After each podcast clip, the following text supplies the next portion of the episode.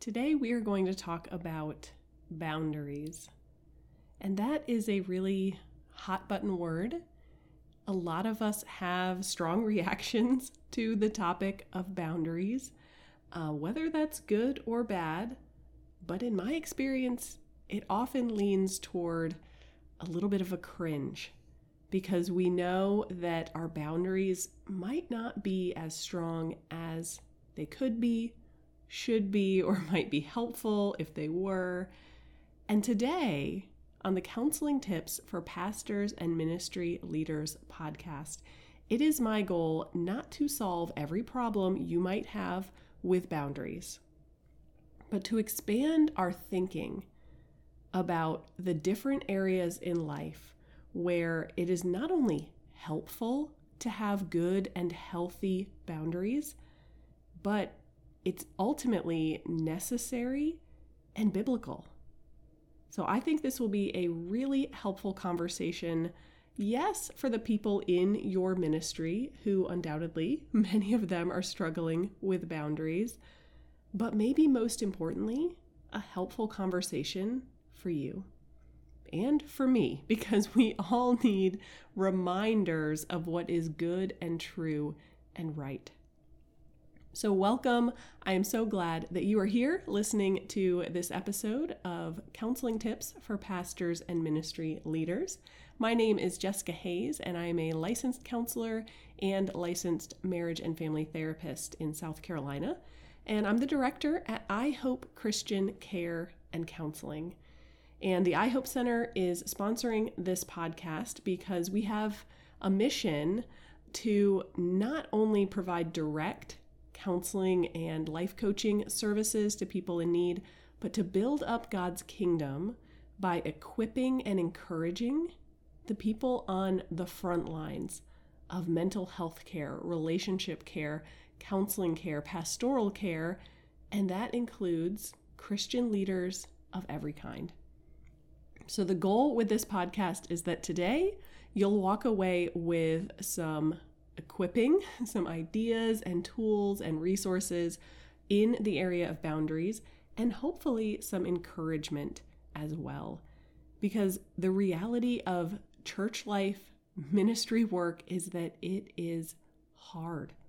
The burnout rates are incredibly high for pastors and people in leadership positions in the church. And there's many reasons that we could talk about for burnout in general. But one of the big ones is boundaries. And so, as I said, my goal today is that we will expand our thinking a little bit about what boundaries can include and how it can look in real life as a pastor, as a Bible study leader, as a mom or a dad or a friend, whoever it is that you are trying to care for. So, as we jump into this conversation, um, when I say boundaries, in my experience as a counselor, most people lean toward one of three areas. Like our, our mind automatically jumps to physical boundaries. Um, we all can tell a story of a scandal in the church and someone whose ministry fell apart because of inappropriate um, or, or really lack of appropriate physical boundaries. But we also might automatically start thinking about our time and our schedule, this idea of workaholism. Um, we're married to the ministry, except, oh, yeah, we've got that spouse at home that we also stood before God and said, we're going to care for this person and spend our lives sacrificing for them. Um, so, a lot of us jump to these automatic thoughts around physical intimacy and the boundaries there um, our time and our schedule and what are we saying no to and that area of boundaries. And the third area that that sometimes people will jump to is thinking about boundaries when it comes to their heart the things that they are thinking about.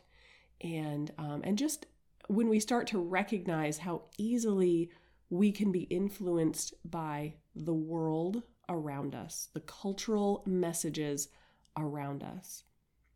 And that might be kind of a higher level of thinking around boundaries, not because it's more important or more spiritual or something like that, but because we often don't think about that part of boundaries until we're noticing a negative impact on ourselves or someone else. When we start to notice um, that someone is talking in those common cultural cliches that aren't actually biblical.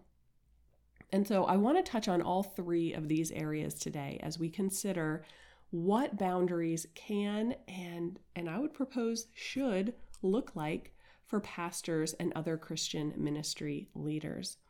So let's start with those physical boundaries. Um, and now, obviously, the scriptures are very clear about intimacy and what that looks like. But sometimes we don't think about physical boundaries as far as um, as even platonic touch and just how we're using our bodies to engage in ministry. And what I mean by that is that you know it's very common in ministry to give hugs. And, and you can talk about, well, is it a side hug or a full on hug? Should we do a high five or a fist bump instead of a hug? But in general, all of those would fall in the category of physical boundaries. It is worth thinking ahead of time about what boundaries you are comfortable with with people of the same gender or the opposite gender. What about with kids? What about with um, um, someone who is really struggling versus someone who's not? You know, when is it okay to give a hug or to offer something like that.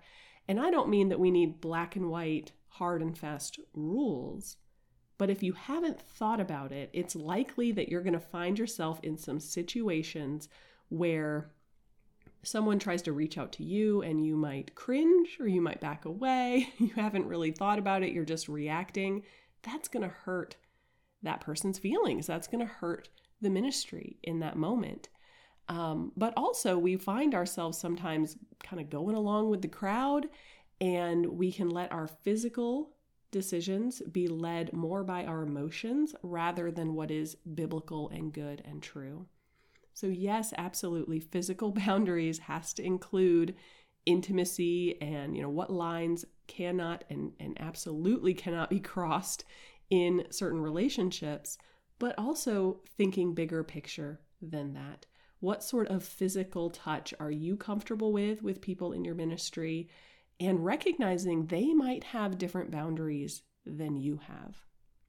If you're counseling um, or you know sitting down and, and pastoring and, and trying to meet with someone who is struggling in their marriage, their physical touch, physical boundaries might need to be different than somebody who is struggling with anxiety or dealing with something else.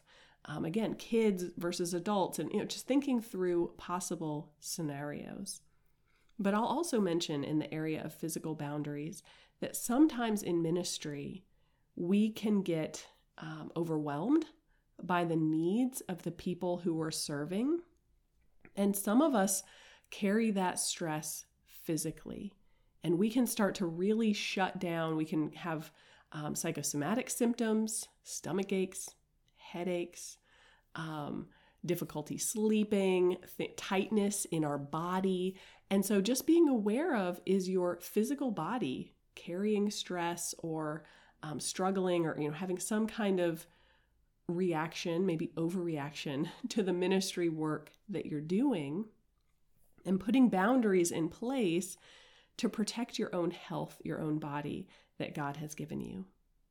But let's also take a few minutes and talk about our time and our schedule and um, that kind of almost more logistical side of boundaries. The number one thing that I want to highlight here, because I'm talking to pastors, I'm talking to ministry leaders, is that when you're saying yes to something, by default, you're saying no to something else. And it's very easy to say yes to church related, God related things. People genuinely need you, they need help. Every volunteer committee would love to have more volunteers.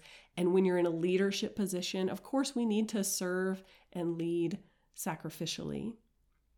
But you cannot save your ministry, your church, the people in your church. You cannot be um, the hinge that everything is going to, to turn on. That is the Lord's responsibility and His alone.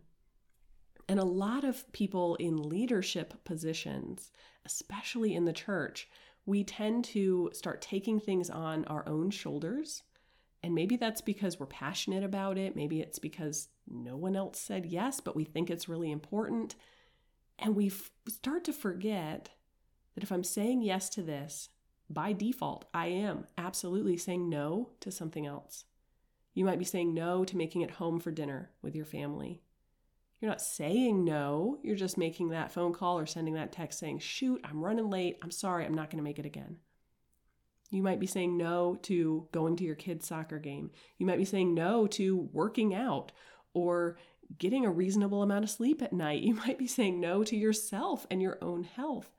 Um, or you might just be saying no to volunteer opportunity B because you've already committed yourself to A plus probably F and M and Z. And, you know, only on weekends you're going to do dumb or D. Like you're overcommitted.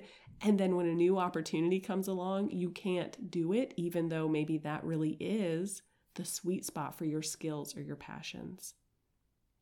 And then the third area I want to highlight today, and I will say our next episode of this podcast, uh, whether you're watching or listening or reading the blog, um, the next episode will be more of the how to, practical. How do I say no to someone? How do I figure out where I'm comfortable or not comfortable with my boundaries? Um, we're just trying to expand our thinking about it today. And the third area that I want to hit on before we close is those emotional um, or even intellectual boundaries. And I think here, particularly about Romans chapter 12, verse 2, which tells us, Do not conform to the pattern of the world, but be transformed by the renewing of your mind.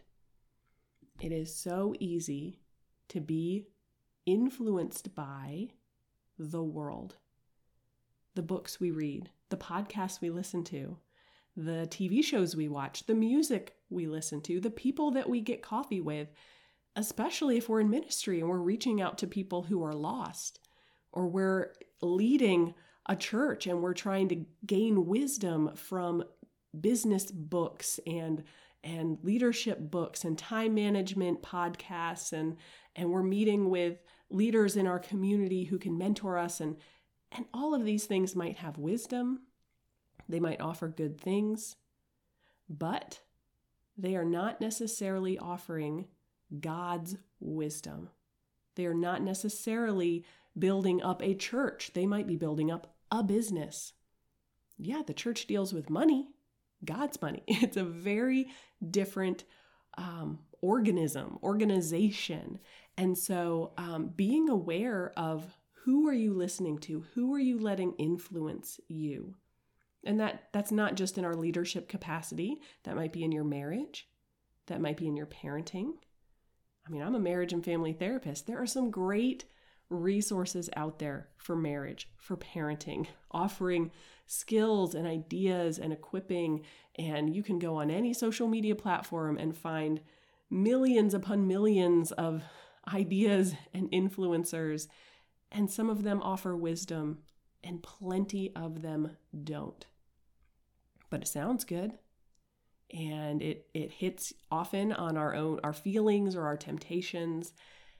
And when we're tired and we're stressed and we're we're worried and we're busy, it's easy to let things influence us in ways we never thought they would. And so being aware of who is influencing you? Who are you paying attention to? And do you have healthy and appropriate boundaries around not only what you are listening to, watching, engaging, but how you're managing and responding to and evaluating that information? So, those are a few ideas for us all to consider around physical and time and um, emotions when it comes to boundaries. Again, recognizing that burnout is real and it is not God's good and right plan for you. We'll talk next episode around the how to, the practical tips, and I know that will be really helpful for you. Um, but while you're waiting for next week's episode, I would invite you to consider first and foremost, especially if you're local to South Carolina, head over to ihopeflorence.com and take a look at the services that we offer at the iHope Center. Um, consider making a donation to support our ministry. We keep our client fees at 50% below the local average cost of counseling, not because we magically have lower expenses, but because we trust that God will provide donations and church support to help um, offset all of that. And so, if you're in South Carolina, we invite you to consider our services, consider a donation, and wherever you're at, whoever you are, whatever church you're at, I'm glad that you're here. And I hope you will subscribe to the show. I hope you'll share it with a friend. And I hope you'll come back next week for some practical ideas around how to actually implement and follow through on some of the boundaries that we were talking about today. So I will sign off for now. Again, this is the Counseling Tips for Pastors and Ministry Leaders podcast, sponsored by iHope Christian Care and Counseling in South Carolina. I'm glad you're here, and I'll talk to you next week.